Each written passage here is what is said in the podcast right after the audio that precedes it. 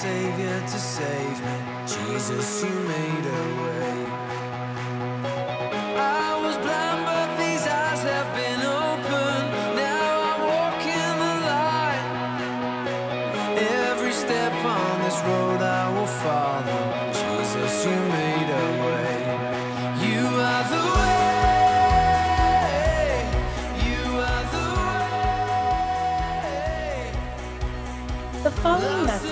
Recorded by The Way in Brea. Lead pastor Vaughn Jarrett has a heart for the people at The Way and a desire to reach the lost. The Way's production department prays this message is a blessing to you and that you find yourself closer to God through application. The light shining bright in the darkness. Jesus, you are the way. Oh, Jesus, the only way. All right, amen. Everybody say hallelujah. Take a deep breath. You can let it out. Hopefully, you brushed today. It's all right. Yeah, I was thinking about this. It's not in my notes, but uh, I play a lot of songs here. And I was thinking about it during that song, why I do that. Um, I love worship. And I was thinking about during the song how, you know, the scriptures teach us that we were created to worship and uh, how it does something to us. I, I never listen to worldly music anymore. It bothers me. Like if I'm in your car, I don't care, I'll turn it off. I can't take it anymore. But but I want to encourage you guys. The thing about the thing about worship music, if we were created to worship, you know you know the feelings that that music gives us, um, how it incorporates everything, and this idea of the, how it connects us to God, and we're worshiping Him, but somehow we feel good. Many of us, before we started listening to worship music, we can look back and remember songs from when we were 10 years old, 12 years old, and you get those emotions, you get those feelings, and I don't want to give any of that back to the enemy. I want all of that to belong to Jesus, and uh, and I can feel Him. I can I can uh, just immediately be taken up into His presence. And uh, you know that song. It's called uh, Hallelujah. Here below, the idea is Hallelujah means praise the Lord. Uh, but it says here below, it says that your favorite melody, your favorite melody, we're talking to God, your favorite melody is still uh, hallelujah. When we sing praise the Lord, like that's what he loves to hear. Not just the angels in heaven singing, but when his people down here sing praise the Lord, that's, that's his favorite sound. So amazing. So amazing. All right, so back to my notes. I want to welcome everybody to our to our Christmas service. Um, what? It's not our Christmas service. It's not. It's not the Sunday Christmas service. well, as we enter into December, it's uh, the first Sunday. It's the first day of December, and we're actually going to begin a journey to Christmas. Um, in our church app, we have an image. It says "The Road to Christmas." And the idea is that we're going somewhere, we're moving forward. We have this anticipation over the next few weeks that uh, one service, one day to me is not going to be nearly enough time to do Christmas uh, justice. I think about uh, those who will be coming in and out of all the churches, but specifically in our church, we're going to have Christmas visitors, right? We have them uh, every year. And I'm excited for them. I'm happy for them. I can't wait for them to show up. I pray that, that uh, they encounter the Lord and that God moves in their life. However, for, for those of you who are, who are here and engage in these next uh, three, four weeks as we lead up to Christmas, I believe that you will have a significantly different experience than, uh, than they will on our Christmas Sunday service. You know, I, I liken it to the difference of when you read through the scriptures, Jesus comes into a city. And in those cities, people have needs. Somebody say amen. Everybody has needs, right? So Jesus comes into the city and they're like, hey, he's here. The teacher's here. The prophet's here. Let's go and see if he can help us. Maybe he'll feed us. Maybe he'll heal us. Maybe he'll touch us and he'll do something amazing. And we'll have this day with him. It'll be great. And that's special. But how much more special for the disciples that walked with him every day, talked with him every day, slept in the same places, ate the same food, got to watch him in between those miracles that he was doing for others. Um, in my mind, being a disciple, being with him on the daily is, uh, is better. And uh, I think that that's what some of your experiences is going to be like over these next couple of weeks.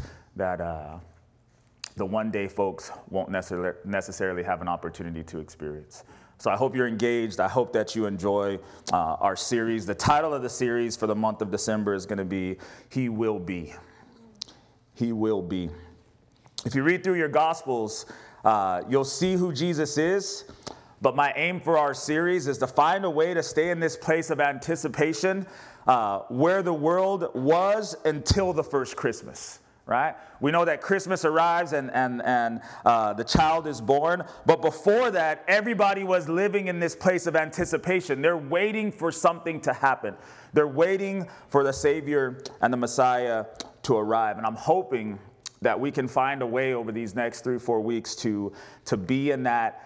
Uh, leaning forward, anticipating, hoping for something to happen. So, we're going to look at He Will Be. Uh, I hope that that road to Christmas is inspiring for us. I hope it's consuming for some of us. I hope that it's powerful enough to, to help you and I to rise above the shopping frenzy, to rise above uh, Black Friday. I know that some of you were out there. I probably will see some of you on YouTube fighting in the stores. I went on, on Thursday night, and apparently Black Friday starts on Thursday night now. And so I was in my favorite store, Walmart and and they were already fighting because people wanted to take it was bubble wrapped. Like you know you're not supposed to go in there and people were cutting into the bubble wrap to, to get items. I was thinking man these people are fighting over i don't even know what it was. It was on sale obviously but people were fighting over it. And i thought to myself man this is christmas.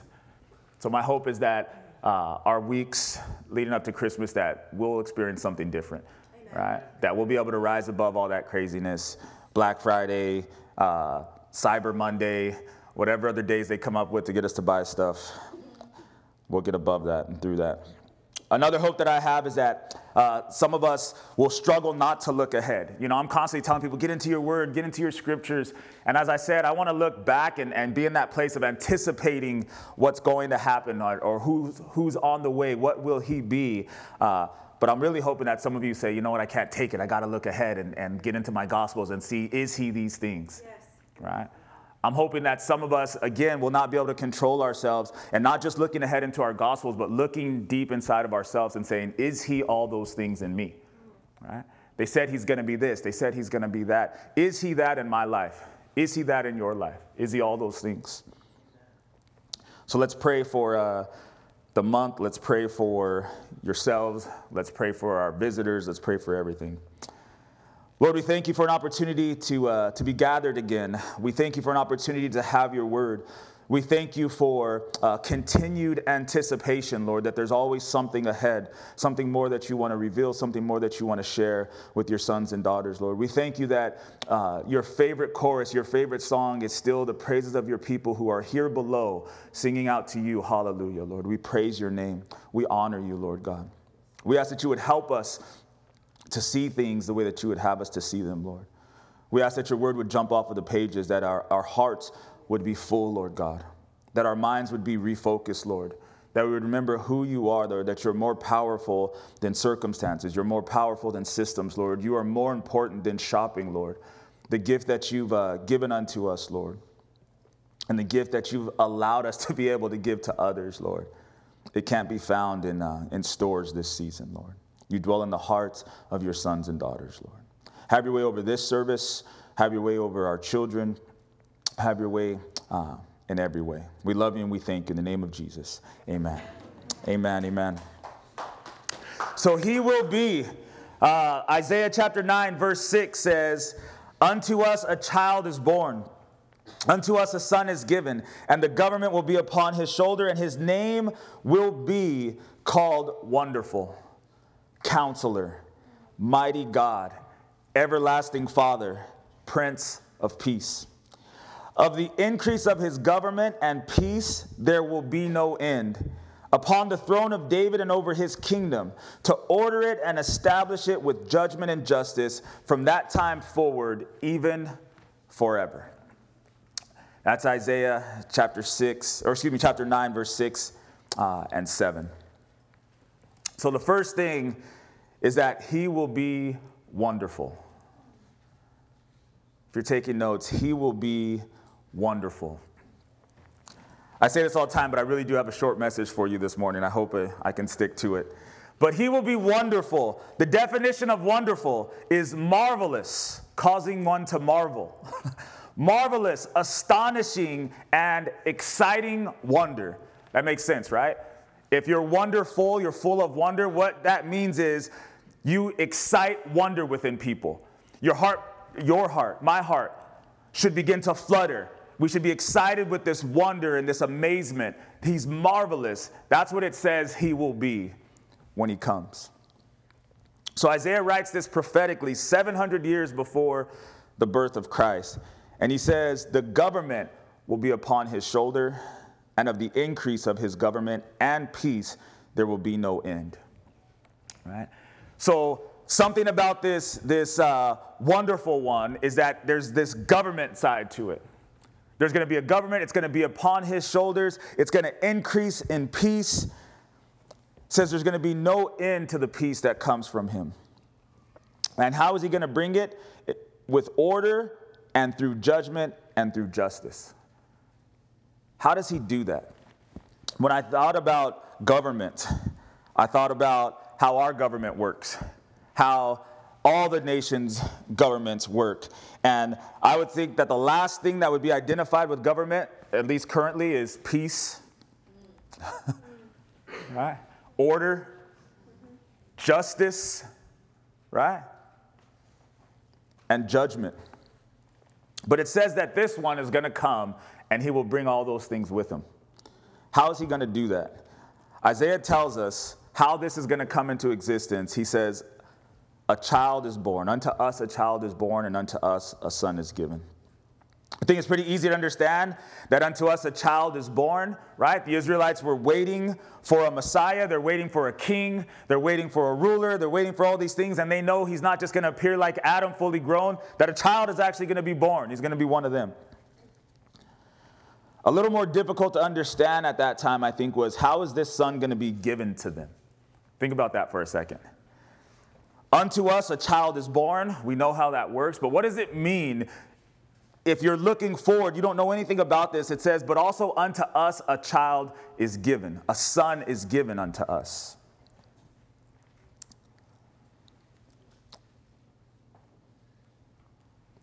Isaiah knew that somehow that they were separate, right? There's something different about a child being born and something different about a son being given. Here's where the wonder comes in. He'll not just be a child born unto the us of the Israelites. Somehow, all the people in the world are going to say, Unto us a child is given. That should excite some wonder. That should begin to blow our minds. What do you mean that he's not just a child born unto us? The Israelites know he's ours. We're the ones waiting for a Messiah. We're the ones with the scripture. We're the ones waiting for this Savior to come. He's born unto us but he says unto all of us. A few years ago in the World Cup, uh, France won the World Cup, I think it was, and people were up in arms because more than half of their players were African. So what they're saying is, France says, Unto us the World Cup has come, and then Africa says, Actually, unto us the World Cup has come. Our players are playing for you. See if I can make it make a little bit more sense for you. Mary went shopping. She bought us a, a new Santa Claus pillow. And on that Santa Claus pillow, Santa is black. Unto us, Santa Claus is given. she was so excited when she saw it. We had friends over there, and they started laughing, and Mary got back. She's like, hey, Santa's black. Why isn't? Why can't Santa be black? Unto us, Santa Claus. I, I told her, I said, white Santa never showed up to my house when I was a kid. Santa was black. Looked a lot like my dad right? You go into some churches, especially in America, and there's paintings of Jesus, and Jesus is white with blonde hair and blue eyes. Why? Because identity is very important to people. He, want, he needs to be my God, he needs to be my Santa, they need to be my players. So think about this for a second. This one that comes, it says that he will be one where everybody in the world will be able to say, Unto us a child is born and they'll all be 100% right, 100% accurate. Somebody's Santa pillow is wrong. Somebody's painting of Jesus is wrong. Somebody's uh, determination on which nation actually won the World Cup is wrong. But with this scripture, the anticipation is somebody is going to come and everybody from every nation, every people group, every tongue will be able to say, Unto us a child is born, unto us a son is given. That should inspire awe. How is that possible? That should inspire wonder. This one will be different. This one will be unique. This one will be more special than anything the world has ever seen before. Identity. I thought about some of the examples we have in Scripture before this child is actually born when people were just shocked, right? Where they're in awe that something has happened, um, something has transpired where people say, How is that possible? What is it that allowed God to do this? Is it really happening? And that's kind of the wonder that we should expect with this coming one. I'm going to share from uh, Exodus chapter 13. Um, this is after the children of Israel are released from, from Egypt. It says in Exodus 13, 17, it came to pass when Pharaoh had let the people go that God did not lead them by way of the land of the Philistines, although that was near. For God said, Lest perhaps the people change their minds when they see war and return to Egypt. So God led the people around by way of the wilderness of the Red Sea, and the children of Israel went up in orderly ranks out of the land of Egypt. And Moses took the bones of Joseph with him, for he had placed for he had placed the children of Israel under solemn oath, saying, God will surely visit you, and you shall carry up my bones from here with you. So they took their journey from Succoth and camped in Etham at the edge of the wilderness, and the Lord went before them by day in a pillar of cloud to lead the way, and by night in a pillar of fire to give them light, so as to go by day and by night. He did not take away the pillar of cloud by day or the pillar of fire by night from before the people. So the story we have in the, in the Old Testament scripture here is God is a deliverer. He takes them out of Egypt and then God is also a leader in multiple ways. God says, Not only am I going to deliver you from your current circumstances, and He could have easily taken them the quickest route to their destination, but He said, I don't want these people to be discouraged when they see war. Think about that for a second, the kind of God that we serve. That should, it blows my mind. When He sh- maybe shouldn't have to think about stuff like that, He says, Look at these people. They've been slaves. The last thing they're ready for is war. I'm going to take them the long way around so they don't have to see these Philistines. I'm not saying that there's not going to be war. I'm not saying that they're not going to have to battle. They're just not ready for it yet. Think about that.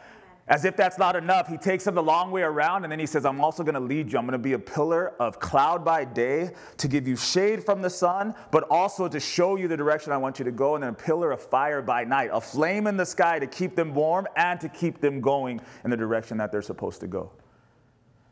These are the kind of moments in Scripture where you say, How is that possible, God? You're the God of wonder, you're the God of amazement. And then the Scriptures say, He will be like that. He will be like that.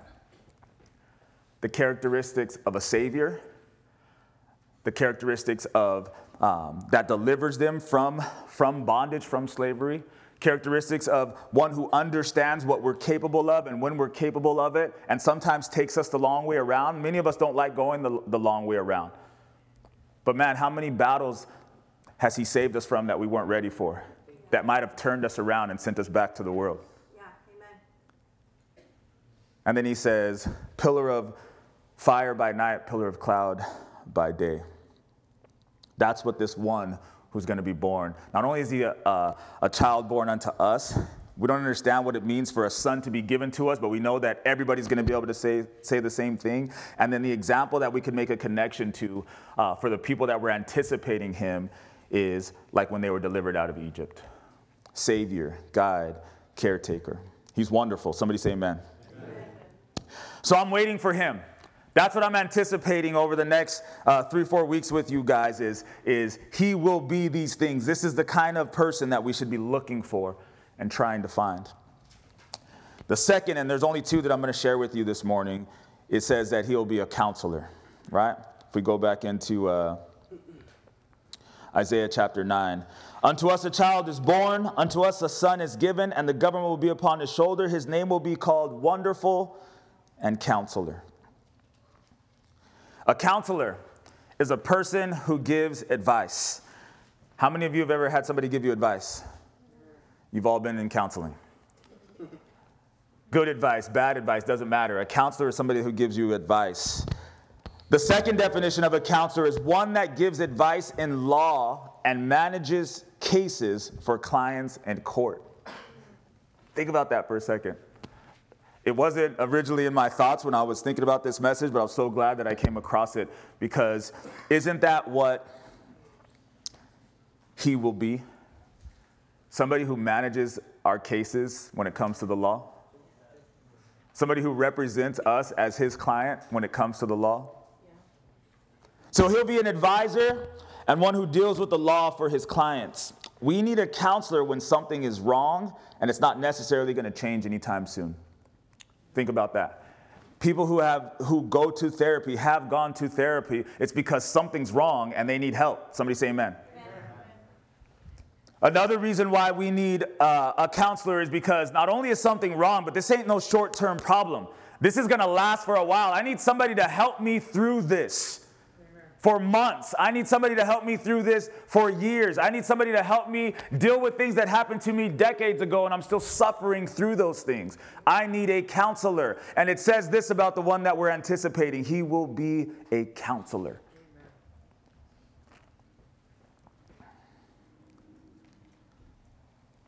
The idea is that we need help to get through. So, yesterday I took my family to see the movie Harriet about Harriet Tubman. Uh, female slave, escaped, and then went back to get her friends and family and strangers. Underground Railroad. Amazing, amazing story. If you haven't seen it, hurry up because it won't be in theaters long, but it's definitely worth going to see. Um, at the end of the movie, I was in tears, like bad tears, like crying all over the place to the point where I had to ask my family. Like Mary was trying to talk to me, I was like, I couldn't even talk. And I asked them just to go ahead and leave. They went to the car, Mary and the kids, and I had to stay in there and try to gather myself because I just it was just uncontrollable. Um, the the truth behind the movie, the experience that I had in the theater, the thoughts that were going through my head. Um, and there's so many things that I wish I could tell you guys about the movie, but please go and see it. The one that stands out the most that's connected to, to what I want to share with you guys this morning uh, is that she had an amazing counselor. The life that she led, the condition that all of her people were in, um, it was overwhelming. But what she would do is she would pray like crazy. Like when we say we're gonna have a prayer meeting, and it's like, ah, I'm not going. No, no, no, no. like this counselor that she had, day by day, moment by moment, uh, experience by experience, tragedy by tragedy, uh, was just unreal. Moses and the children of Israel uh, had this guiding, right? Moses would look to God and say, Help me. Uh, know what to do and when to do it and how to do it. And Moses had this same thing where, where he went back to free his people. And that's actually, I don't want to give the movie away. Everybody tells me that I, I talk about the movies too much when I, when I do. But they would call her Moses. and it just made so much sense to me because she went back for her people and she was depending on this counselor to give her direction, to give her guidance, to help her know which way to go and what things to do. And she depended on him for hope. So when it comes to this child that's going to be born, apparently he's going to be a counselor. One that we can go to for direction, one that we can go to for hope, right? One that we can go to for help. But it means that apparently we're not going to always be delivered from our situations and circumstances. Amen. Right? Like, I think when we think about Christmas, when we think about God, when we think about a Savior, we think of, of being delivered from all of our situations and circumstances that we're suffering. So, no more pain, no more drama, no more being broke, no more, like, we, we shouldn't need a counselor because we should be happy.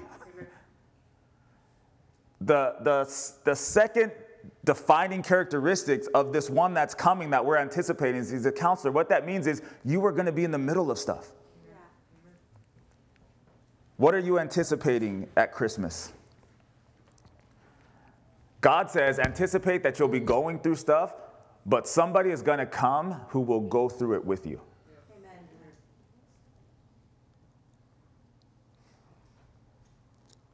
If you're going through hell, if you've been through hell, it says that he will be one that will go through hell with you. It's crazy.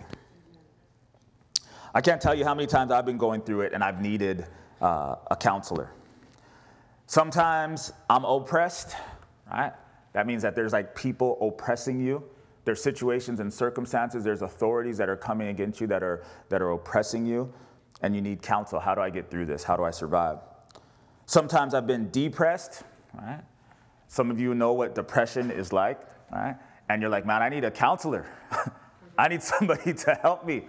I'm about to jump off a bridge, literally. And some, some people never experience that. that if you ever do, then you realize why we need counselors. Right?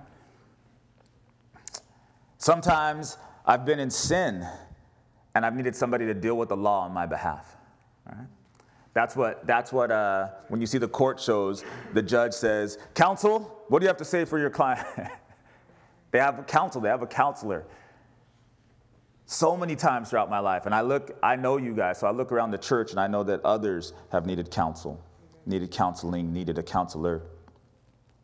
We're not going to always be de- delivered from our horrific circumstances, but He'll enter into them and be with us. You know, when I, when I was watching this, this movie, Harriet, you know, lately we've been talking about definitions of suffering. Like some of us are going through it right now. And on, on Tuesday night at our dinner, we had Partners for Water. And when these people's babies are dying after three or four weeks because they're drinking water that has diseases in it, our definition of suffering changes a little bit, right? We're like, no, I'm not really suffering. I'm just going through uh, a little bit of a rough patch. These people are suffering.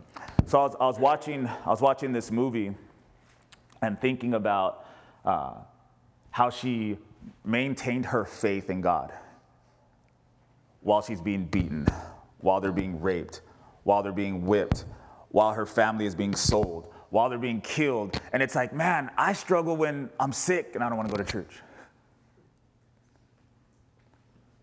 I struggle when, did he use two scriptures for offering today?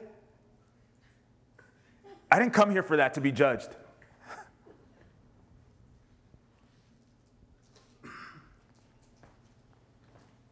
And but the scriptures say what you're gonna get is a counselor. You're going to get somebody who comes into your situation, into your circumstance, and no matter how bad it is, no matter how bad you're suffering, no matter what you're going through, he's actually going to be, he will be there with you to get you through. And then you get these examples of people who are actually living that out. What's it like to go through things like that? I want to share a scripture with you from Lamentations. Uh, a lament, to lament means sadness and suffering. So when you read the book of Lamentations, basically what's saying is somebody is sad, somebody is suffering, and they're about to tell you how bad it is. so this writer laments, and you'll be able to hear the sadness, you'll be able to hear the anger and the hopelessness, uh, and some of us may be able to identify with that this morning. But here's what I want you to think about the one who will be a counselor, right? the one who can enter into this level of lament. As I read it to you guys, this is Lamentation chapter 3, verse 1. The writer says, I am the man who has seen affliction by the rod of his wrath. He has led me and made me walk in darkness and not in light.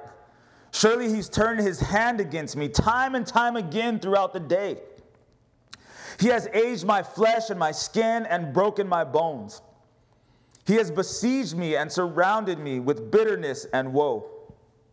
He has set me in dark places like the dead of long ago. He has hedged me in so that I cannot get out. He's made my chain heavy. Even when I cry and I shout, he shuts out my prayer. He has blocked my ways with hewn stone. He has made my paths crooked. He's been to me a bear lying in wait like a lion in ambush. He's turned aside my ways and torn me in pieces. He has made me desolate. He has bent his bow and set me as a target for the arrow. He has caused the arrows of his quiver to pierce my loins. I have become the ridicule of all my people, their taunting song all the day. He has filled me with bitterness. He has made me drink wormwood. He has also broken my teeth with gravel and covered me with ashes. You have moved my soul far from peace. I have forgotten prosperity. And I said, My strength and my hope have perished from the Lord. Remember my affliction and roaming, the wormwood and the gall. My soul still remembers and sinks within me.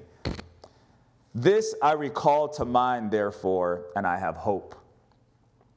Through the Lord's mercies, we are not consumed because his companions fell not. They are new every morning. Great is your faithfulness. The Lord is my portion, says my soul. Therefore, I hope in him.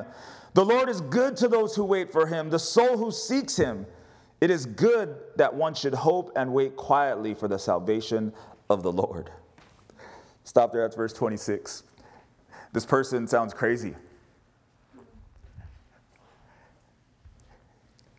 The first 23 verses is God is terrible. God has abandoned me. I'm depressed. I'm sad. I'm hurting. Everything I wanted, I've lost. Everything I had is gone. Everybody I know is ridiculing me, and it's a true lament. One of the things I love about the scripture doesn't mean that God has done these things, but God allows us to be open and be honest and talk about what we're really going through and what we're really feeling.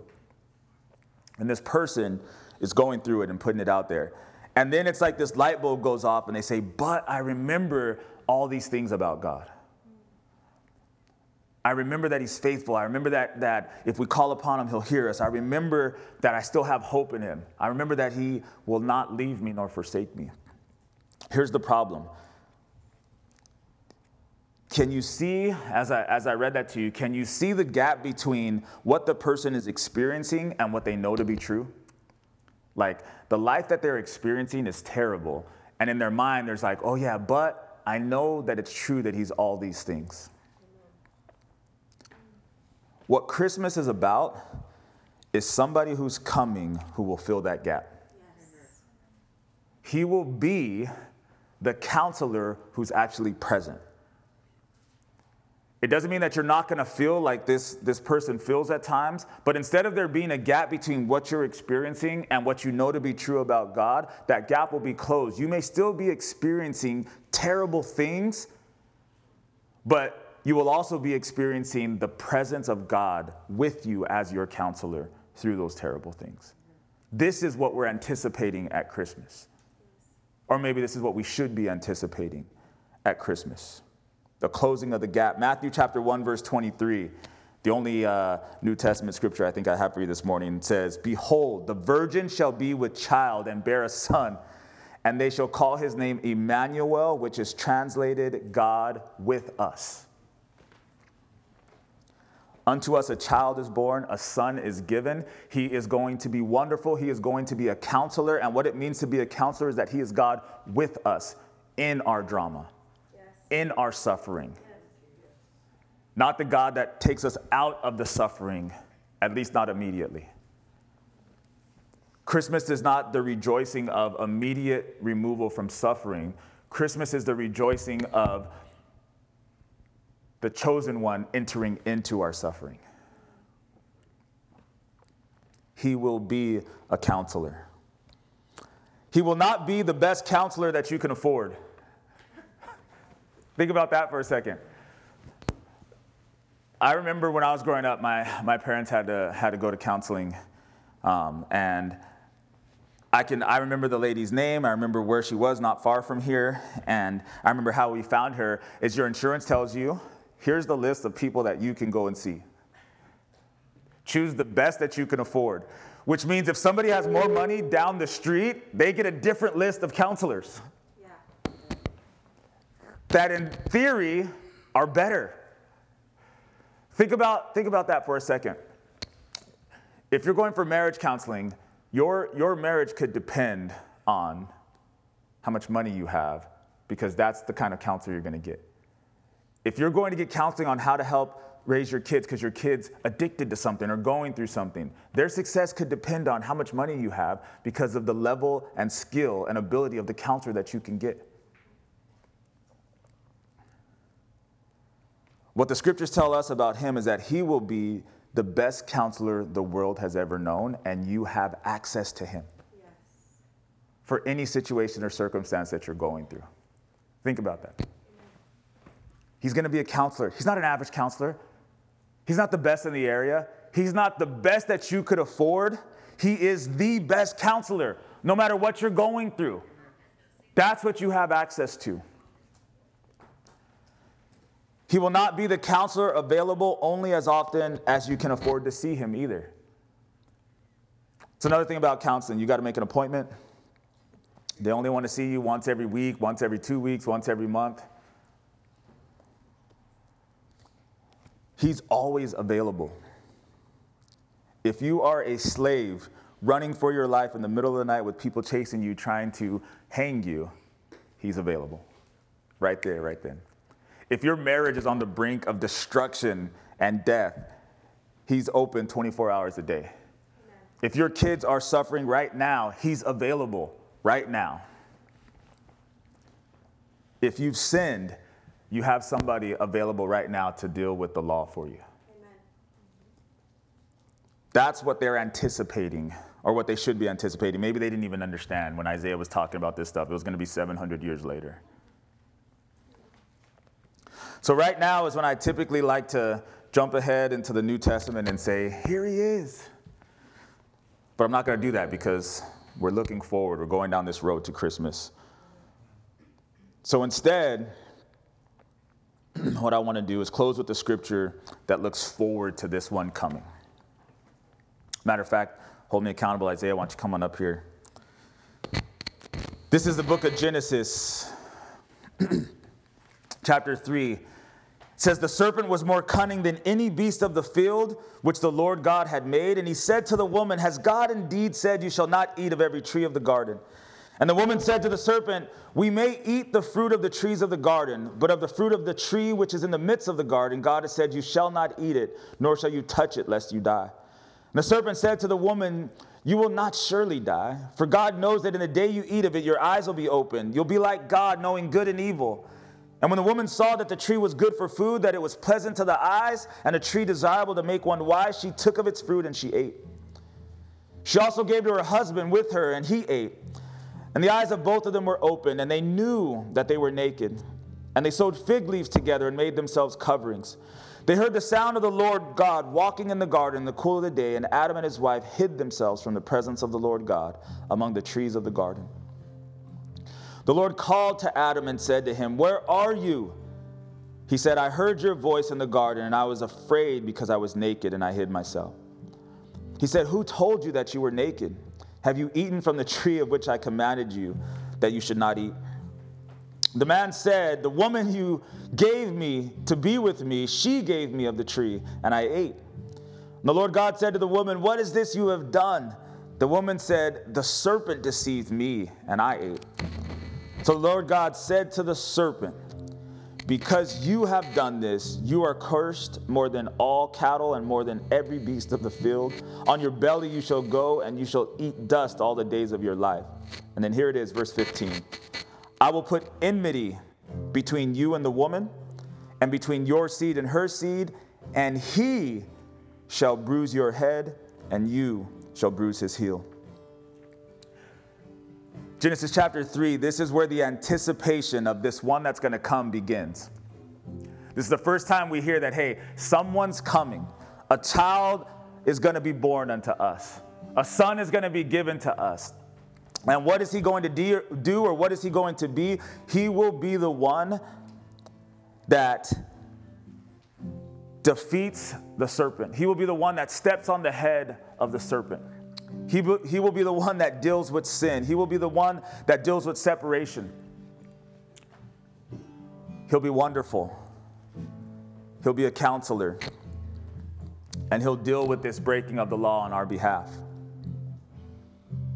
He'll break this curse, crush the serpent under his heel, and all we've got to do is, is wait on him. Scriptures tell us uh, that those who wait on the Lord uh, will not be put to shame. Mount up with wings like eagles. They'll run and not grow weary. Are we waiting for him this Christmas? What are you looking to unwrap this year? I hope you're waiting for somebody wonderful who inspires wonder. I hope you're waiting for someone who will be a counselor for your situations and your circumstances, not just a deliverer. If you're saved in here, you've already been delivered. Now, what we need is counseling to get us through the hard times. That's what he offers to us. Can we bow our heads?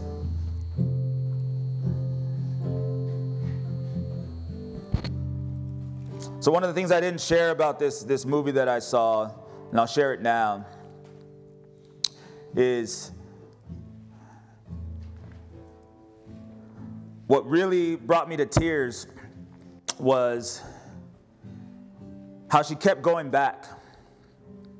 She couldn't sleep, she couldn't eat. She, she said, I'm free, but I can't sleep, I can't eat, I can't rest, knowing that others are still in bondage. And I began to think about what it means to be a Christian, what it means to be a leader, what it means to be a pastor, what it means to be a man of God, what it means to be a woman of God. And what it means is that you've been set free. And I just believe that we should not be able to rest while we know others are still bound. And I began to think about the church. I began to think about the men and women, not only in this church, but that we encounter from time to time, that we see at functions, that we see at parties. I began to think about my friends and my family. Think about the Thanksgiving meals. Think about the Christmas times together that are coming up. And I just asked the Lord, I said, Lord, please continue to break my heart for those who are bound. Those who don't know what it means to see the wonderful one face to face. Lord, don't let me rest while people are out there lamenting without a counselor. Lord, don't let me get comfortable while people are out there trying to defend themselves in the court of law of sin without a counselor. And he did. He gave me a glimpse of what he feels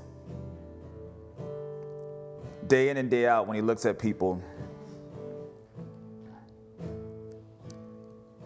who are suffering.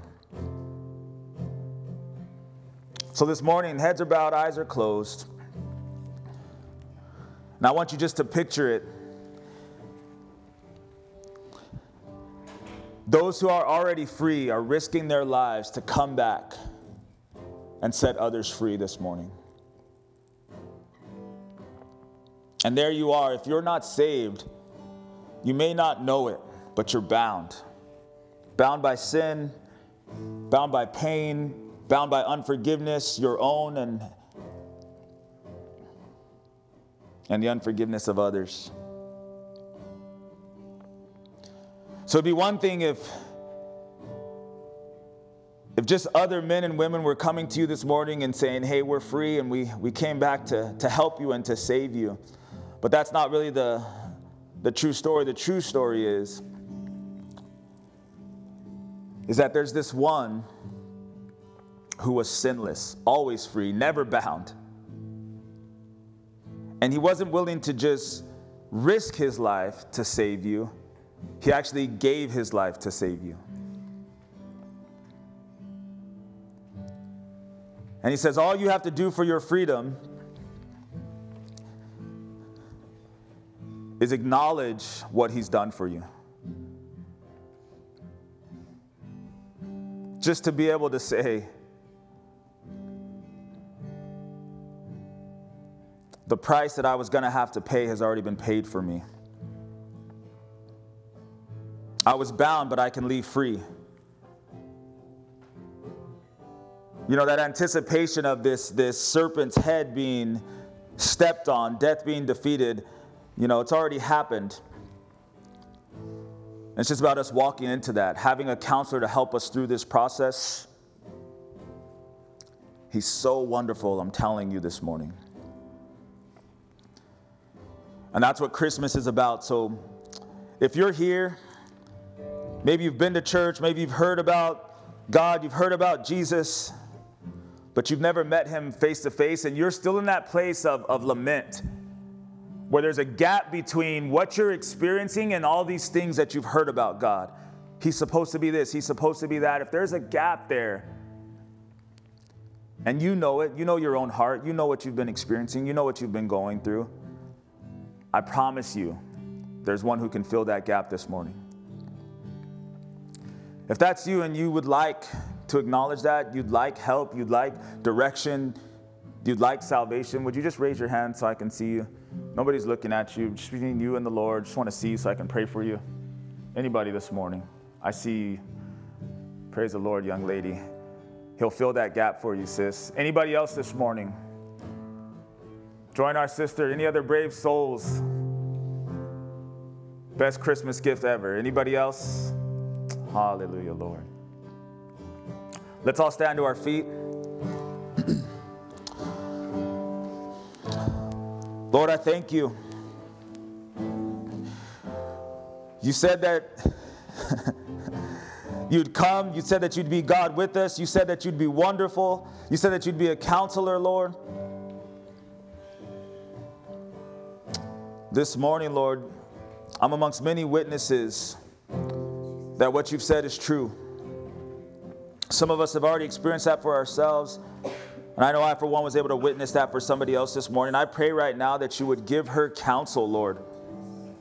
You've done the delivering. Just like Moses delivered his people out of Egypt, Lord. But then there were potential wars, and there was this wandering in the wilderness, Lord. There was a pillar of cloud by day and a pillar of fire by night for this young daughter of yours, Lord Jesus. I just ask, Lord, that you would give her confirmation that she's been delivered, she's been saved. Her debt is paid. Jesus, you took care of that for her. But now she needs counsel and she needs direction, Lord. She needs you to truly be that pillar of fire by night, that pillar of cloud by day to show her which way to go. Be present for her in every situation and every circumstance, Lord. Teach her to call out to you and to cry out to you, Lord, no matter how bad it may get, no matter what she's going through, Lord. You said that you'd be available, that you'd always be there for her. We trust you for that this morning, Lord Jesus. We trust you this morning for that, Jesus.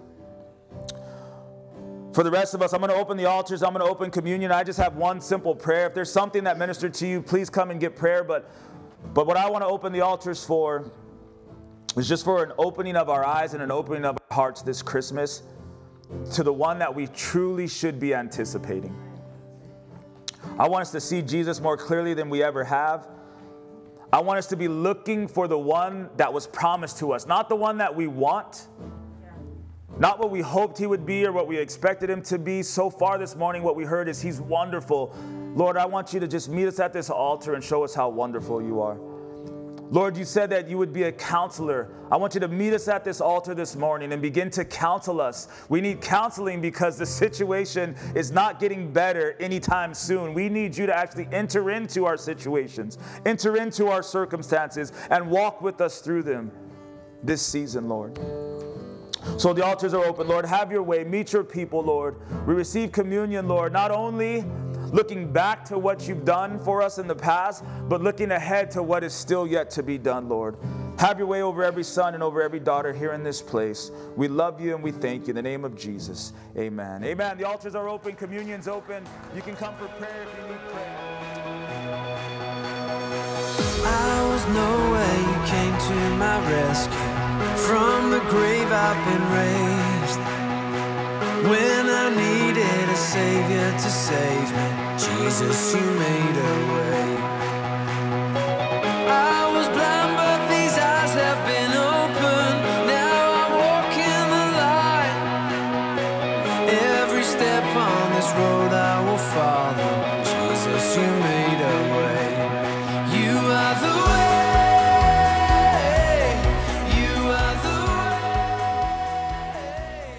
For listening.